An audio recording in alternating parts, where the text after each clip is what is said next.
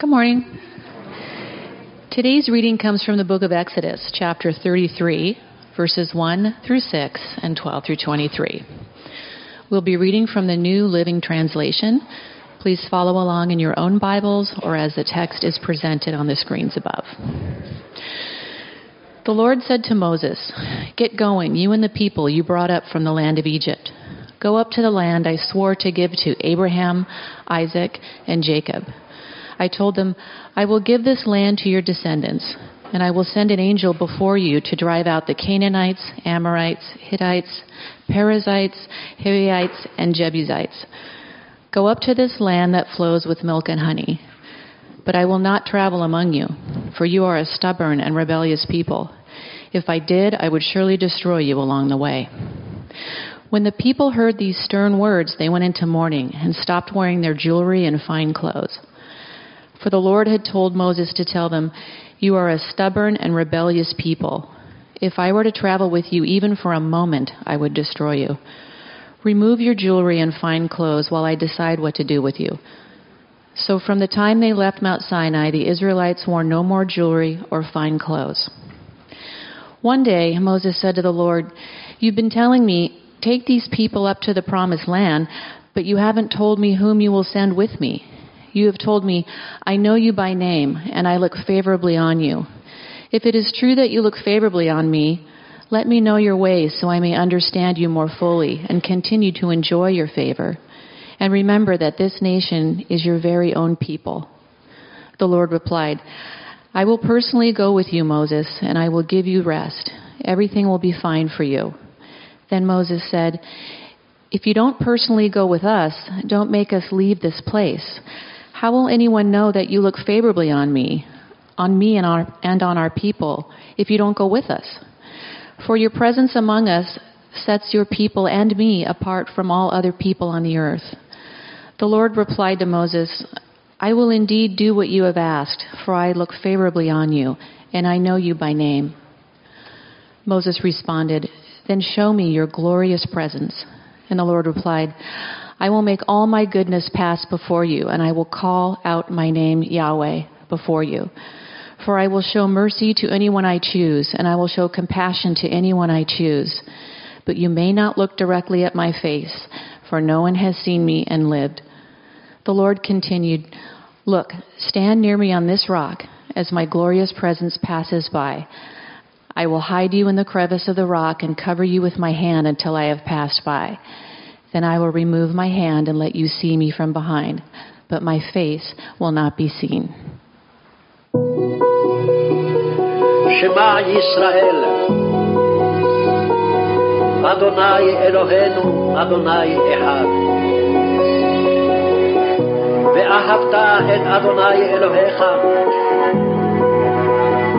בכל לבבך ובכל נפשך ובכל מאודיך.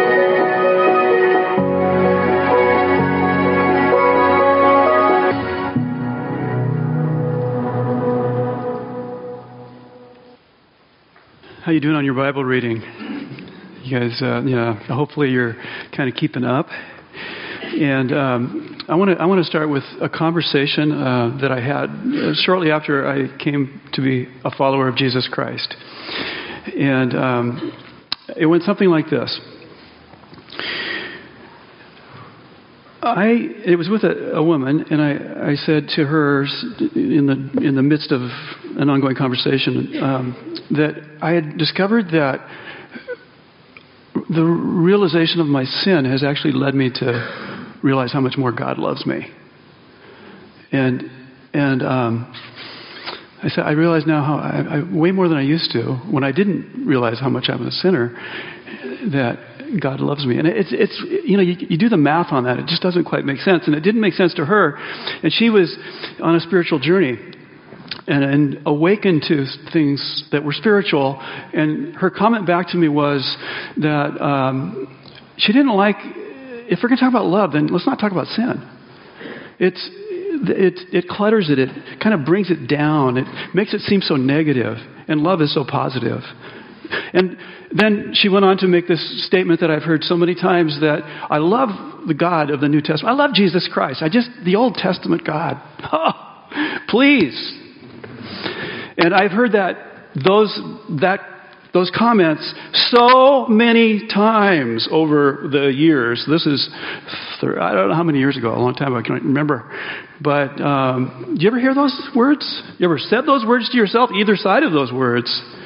But we, the Bible is, is so um, sort of puts you in these T's in the road where you have to decide: Do I trust what it says? Maybe I don't understand it, like half the time, whatever. I, a lot of times I don't understand it, but do I take that, I don't understand it, and say, okay, I'm going to sit over here and look at it and judge it from my point of view, which is higher than what's there, or do I say, okay, I'll just kind of live in it as best I can, and maybe someday I'll understand it more deeply, and you end up going more into what the Bible is saying instead of less into it.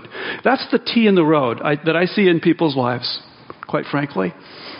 And uh, I don't understand it all.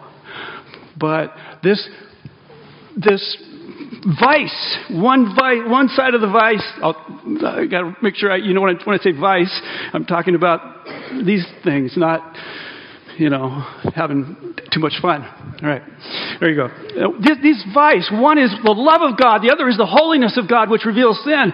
They, they press in and they forged a man named Moses. I mean, he's just being forged out of this. You see the growth of this man, he's becoming bigger and bigger. Really big as a person, a great leader. And you see the nation of Israel being forged out of this love and holiness, and you see ultimately it coming to its convergence point in the person of Jesus Christ 1500 years later. This is the Bible.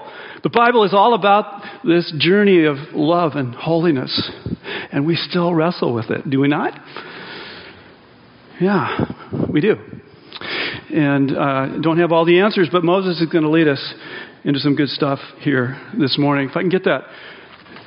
Hey, guess what I found, Mark? Okay, cool. Thought I was without technology this morning, but never fear. Deeper into God, the mess of sin. Plan B stinks, and that's a mild word, by the way. I could have gone a little deeper on that one, or stronger, but it really does stink to Moses. And then going going deeper, what's Moses going to do about it? Uh, we're going to have communion afterwards, and I'm going to uh, I'm going to move this up right now. So, again, consider what I'm going to be sharing here in the next few minutes a, an introduction to this table right here.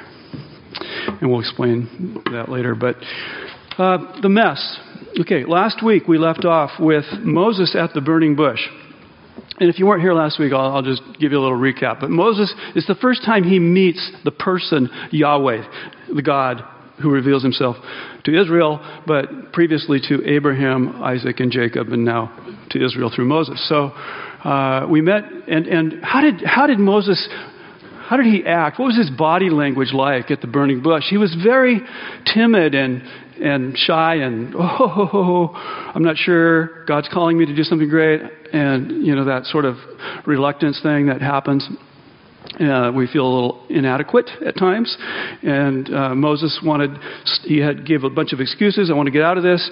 He eventually goes, and but but I want you to hear this: that there's a prophecy from God's mouth to Moses. He says, "You will be back at this mountain, and you will worship me here. You will bring these people here." Because that's where we find ourselves today. What God said did happen. A few months later, we don't know how long it was, but probably a few months later. In the meantime, so God or Moses begins to lead the people, and you have the Pharaoh, the confrontations with Pharaoh, and you have the plagues of Egypt, and the, the tenth plague was the worst, and the Passover that is part of that whole story, and then the Red Sea parting, and then the manna, and then you know they're going to find themselves. Uh, at, at Mount Sinai, back where God said they would be. Now, what, what was the attitude of the Israelites as they went through all of this? Was it just, hey, this is great, we're with God, everything's going to be rosy now, or what? Who's in the back seat complaining? You know, I mean, it's, it's, they are, the, the people of Israel learned how to do something really well when they were in Egypt. They learned how to grumble and complain. And they're really, really good at it. Someone has said, I don't know who, that it was much easier to get the people out of Egypt than to get Egypt out of the people. It's kind of a. This, this sin stuff goes pretty deep, okay? So Moses then is, is called to uh, this people and to lead this people. And, and as we know, culture tends to cultivate, and these people are not easy to cultivate in the ways of God. Uh, I used to do prison ministry, and the honest, or at least a few of them that I talked to, were honest enough to say, you know, it's really not that bad in here. and they say, when I get out, I'll probably end up back in here there's three meals a day, and there's a roof over my head. You get used to it. I heard that. You get used to slavery. It seems um, okay. And this is, they wanted to go back to Egypt to be enslaved, even though they complained when they were there. So wherever they are, they're complaining. All right. The Ten Commandments come. Now, the Ten Commandments are given to bring life, to make this people holy and unique. Uh, and they're, they're actually Ten Commandments that are good for them, but they, they feel like rules, and they end up breaking uh, a particular commandment. Well, more than one commandment, but this golden calf thing, right? You hopefully you've read about that. It's um, it's really a, a bad thing that they do, and a, clearly a violation of the commandments. Now, if you remember, when the Ten Commandments are given, they, the people say, "What? We will do everything you say." Have you ever said that? I'll do what you say, whoever, mom and dad, teacher, whoever it is, and then they they don't do it. Um, Moses uh, is up on the mountain for a long time. When's Moses going to come back? They kind of lose track of time, and the temptation is before them, and they go ahead and make this golden calf out of their jewelry, which is one of the reasons they gave up their jewelry later on, as we read. But um, the, the, thing I, would, I, don't want you to miss is that when they make this golden calf, they say they make it, and then the next day they say, We're going to have a feast to the Lord. This is a calf they make to, to it's basically worship of another God, but they're going to, they're to bring the Lord, the Yahweh God, their, their true God, into all of their sin. So they meet the next day to have a festival to the Lord, and that turns into a sexual orgy. Those words are not found in the scriptures in, in most translations, but that's what the Hebrew implies. A festival to the Lord around a golden calf in a sexual orgy. Now, at this point, Moses is up on the mountain with God, and God is upset. And Moses doesn't know exactly what's going on yet. He will soon. But uh, God says to Moses, I've had it with this people. I'm going to destroy them. And I'm going to start over with you. And it's at this point that we begin to see clearly that Moses is not the same guy at the burning bush. He, he, he pushes back on God. Now, here's, here's a prayer principle that all of us human beings have to wrestle with. Uh, do you pray, Lord, thy will be done, not my will be done? Or do you just pray your guts out against what you see coming from God? Because that's what Moses does. He doesn't sit back and passively say, Thy will be done, not my will. That would have made Moses the, the new Noah, the, the, the star of the show, the one who's going to make the promises of God realized in a new nation, and he refuses to do that. Moses is not thinking about himself. He's thinking about God's reputation. He pushes back on God. Now, be careful here. Don't do this at home. No, whatever. Uh, be careful, though, because, and you'll see this as the story goes on. You have the love of God and the holiness of God. Remember, this vice is forging out a man here named Moses and a nation. And Moses says, These are your people. These are the people that you made promises to. Are you going to break your promises? And what about your name? What are all the other nations going to say about you if you do? This is, I mean, this is Moses rising up and becoming a bigger person. Kind of bold. Um, well, eventually, Moses even asks that uh, if you don't forgive them, well, blot me out of the book of life instead of them. Hmm a substitution. Moses is willing to take a bullet for others. He's a big person. And you wonder, kind of wonder, to dissolve, resolve that dilemma between thy will be done and praying your guts out about what you know to be a better way or whatever, is that he did exactly what, he prayed exactly what God wanted him to pray, and therefore he did pray God's will. You see how that works? That's how I resolve it. Uh, you may have your own way, but that's, that's one of the things that seems to come out of the text for me. So Moses goes down the mountain, and he's going to see for himself whew, the mess. And uh, I'm going to read some of that was, was read for you, but he has this confrontation with his brother Aaron. And he, he, t- he turns to Aaron and he says, What did these people do to make you bring such terrible sin upon them? And Aaron says to Moses, Don't get so upset. you know, you, you, you yourself know how evil these people are. Well, well, that's true, yeah, okay. And they said to me, Make us gods who will lead us. And then they said, We don't know what happened to this fellow Moses. He's been up there for 40 days or whatever, who brought us up here out of the land of Egypt. So I told them, Aaron said, Whoever has gold and uh, jewelry, take it off. And when they brought it to me, I simply threw it into the fire, and out came this calf. I don't know if that's the first lame excuse in the world, but that is a lame excuse. That qualifies. So Moses is upset, and um, there's 3,000. Now, here's, here's where it gets a little tough for us. There's 3,000 ringleaders, apparently, who are put to death. And we might ask here's the, here's the question How could a loving God, right? How could a loving God and that question reveals that maybe, just maybe, we don't understand anything about holiness. We're trying to understand love without holiness. And the question might be how could a holy God not do that? If we understand what holiness is, and the text is going to reveal more of what holiness is. But one thing that we do know, and we know this from life, is that whenever there is sin or whenever there is some kind of break in, call it whatever you will, when somebody does something wrong, they still pay the consequences for, even if there's forgiveness, and there will be forgiveness here. We're going to, it's in the story.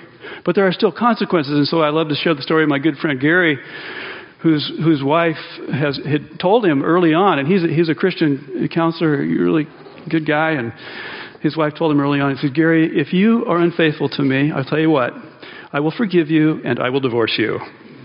There you go. They, they can go together. There's real consequences. What we really want is a nice God. We can we conflate holiness and love and put them together and turn them into the word nice. But the word nice is not found in the scriptures. Not there. But that's our humanness. Why does God have to be so holy? Well, uh, we'll come back to that one. Then we get to plan B. Um, so, plan A was that God was going to go with the people of Israel all the way to the promised land, and now that is not the case. The Lord said to Moses, Get going, you and the people you brought up from the land of Egypt. Go up to the land I swore to give to Abraham, Isaac, and Jacob. I told them I will not. I, I will give this land to their descendants. Uh, and then he says, And I will send before you an angel to drive out the people who are there now. That's not the deal. That that wasn't the original arrangement. Not, an angel. An angel is okay. But Moses has got more in mind, and you got you got to really appreciate Moses' heart at this point. I mean, think of it this way: if you had somebody that you really loved and you were going to go on a journey, and then they said you can't, they aren't, they can't go with you for some reason, and they said, "But here, here take my credit card." What would you say? Well, you might say, "Great! I didn't really want to go with you anyway." But that's not the point. The, the angel would be God's credit card. But God, Moses sees something in God, in Yahweh, this living God, who he's getting to know, and Remember when he started out, he hid his face from this God, tried to hide from him. And now he's boldly pressing in on the heart of Yahweh.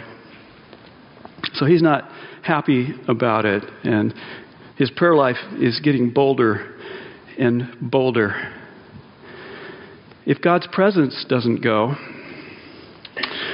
and the reason, the reason God is, I heard some of you laugh when it was read, but the reason that God says He won't go with them is that he, it's not going to be good for those people. I mean, they're going to, I mean, the combination, God is saying, the combination of my holiness and your sinfulness is not going to be good for you.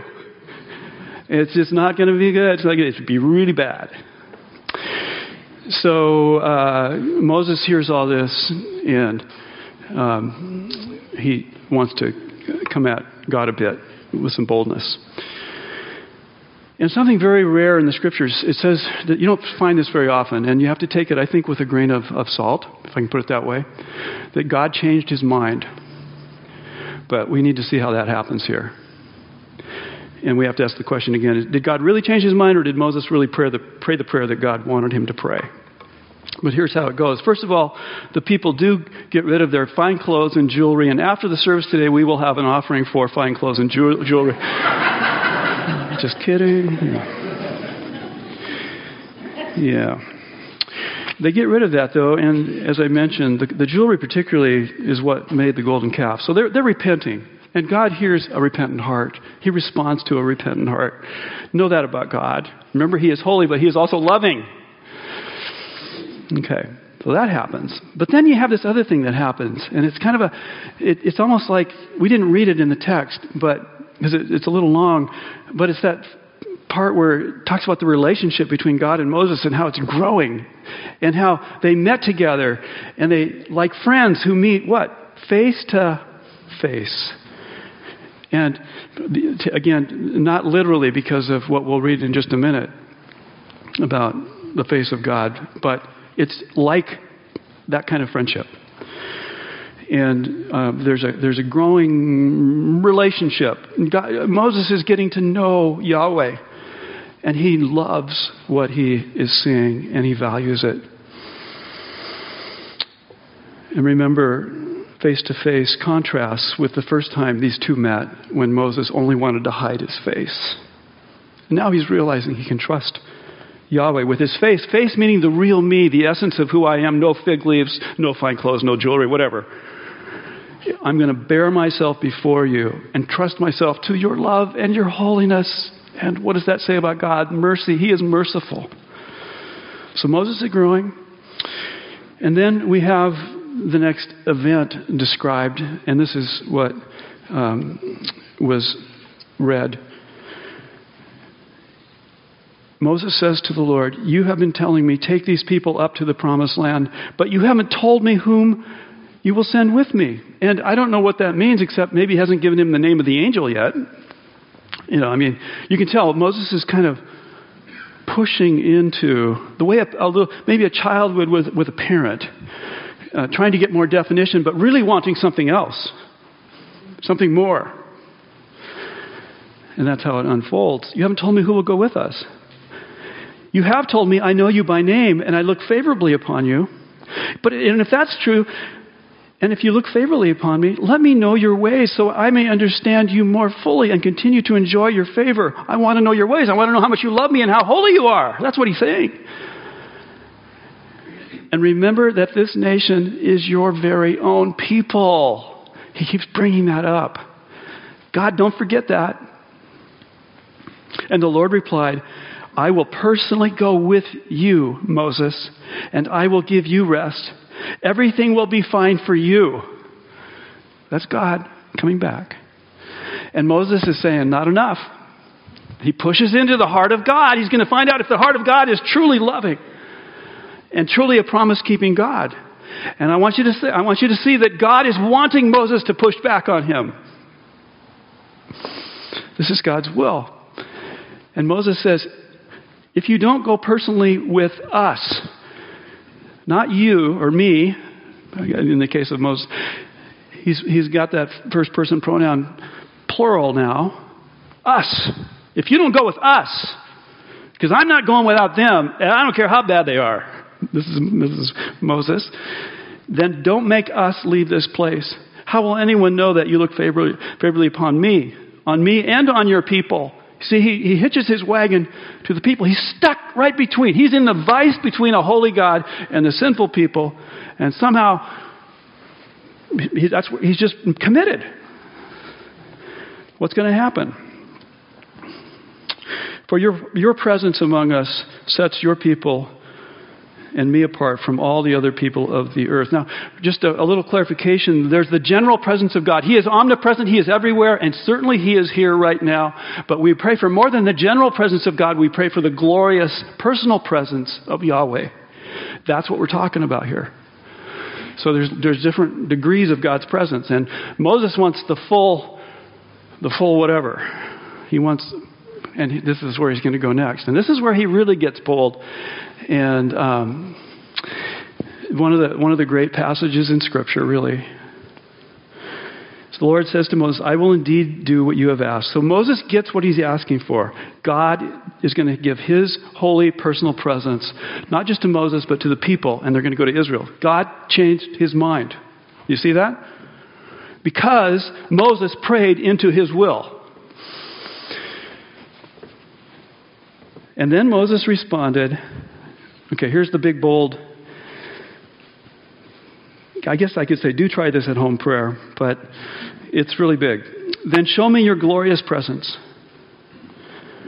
And the, the word, the Hebrew word for glory is kavod, but it means weighty. Your, the fullness of your presence is what he's asking for.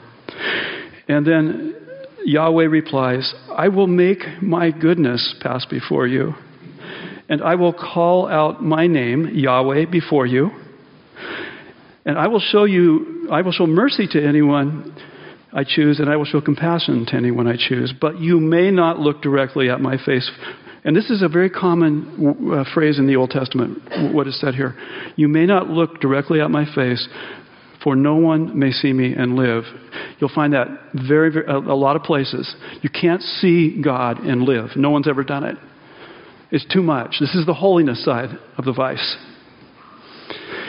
It just it's not going to work. So then you have this. So let's just let's just pause a little sec here. You have this God saying, out of His love and compassion, He says, Moses, here's what I'll do for you, and he's just He's very gracious. He says, I, am going to show you my goodness. And I don't know what that looks like, but he's going to show him his goodness. That's, isn't that a good thing? That's positive, right? And then he's going to say his name, I am the Lord. And he defines his name by two words compassionate and merciful. That's good, right? And then he says, I will show you my back as I pass by. And that's as far as I can go without killing you. Are you okay with that? Moses has to be. But that's what God offers to him. Beautiful passage. And you, don't you love the heart of Moses? And remember, he's the guy who wanted to hide his face from God, and now he wants to see God's face.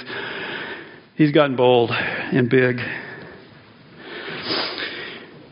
Well, uh, this is the closest that Moses ever comes um, to the presence of God, as far as we can tell. And um, I want to close this by quoting, go to, going to Jesus Christ, which is where we need to go. And I want you to just see a few words in here. We'll, we'll hover over them, then we're going to pray, and then we're going to have communion. The word, the word is Jesus. So this is John's gospel. The word became flesh and dwelt. And the, the Greek word there is tabernacled. So if, as you're reading along in here, you'll find that word a lot. He tabernacled with us, this world. How's that going to work? Remember this, this vice. You've got, we, we believe, I mean, all of us would say, yeah, God's loving, but this holiness part, how's it going to work if this holy God comes into this sinful world where you have things like what happened in New Zealand this week? How's that going to work? When the, when the holy God comes into this world. I mean, it didn't work well for those 3,000, did it? That were put to death. So, but in, in the person of Christ, this is what we have. The Word became flesh and dwelt among us, literally tabernacled. And we have seen His glory. in think of it this way: glory and face are. Uh, roughly mean the same thing. Beauty means roughly the same thing. But the glory of God, and, and, Paul says that we have seen the glory of God in the face of Christ. That's 2 Corinthians 4 6. We have seen the glory of God in the face of Christ. Have you seen the face of Christ? You'll see the glory of God. When you see the glory of God, what do you see? You see love and holiness in his face. And you don't see his back. Uh, I mean, that's not what we're drawn to. We're drawn to his face. You get to see the fullness of God in the person of Jesus Christ. Hebrews 1 3 says, Jesus Christ is the visible expression of the invisible God. You see Jesus Christ, you see what God looks like. And He is holy, and He is loving. And then we get to the third part full of grace and truth. The truth doesn't compromise the grace, and the grace doesn't compromise the truth. And grace is a love word, and truth is a holiness word. They're related, they're in the same families. And they come together not partially, half and half, but fully in the person of Jesus Christ, full of grace and full of truth. And so, what I want to do right now, through a prayer, if you will join with me, and using the imagination that God has given you, just let your imagination run wild as you look into the face of Christ. Let's pray together. Close your eyes. And see the face of Christ. We might think in most whatever, however that comes to you, but for me, it's the cross. The eyes of Jesus on the cross looking at me, looking down from the cross at me. And I see his love for me. There. Do you see his love for you? And you know what amplifies that love? Is his holiness.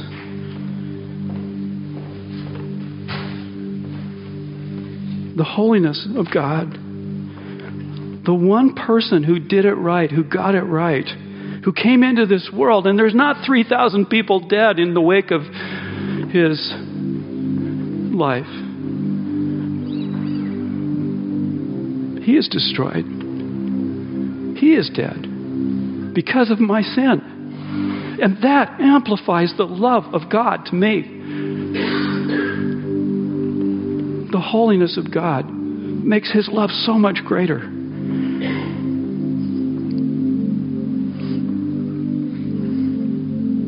As you look into the eyes of Jesus, into the face of God, are you able to see how vast is his love for you? Let's let love have the final word. In his name we pray. Amen.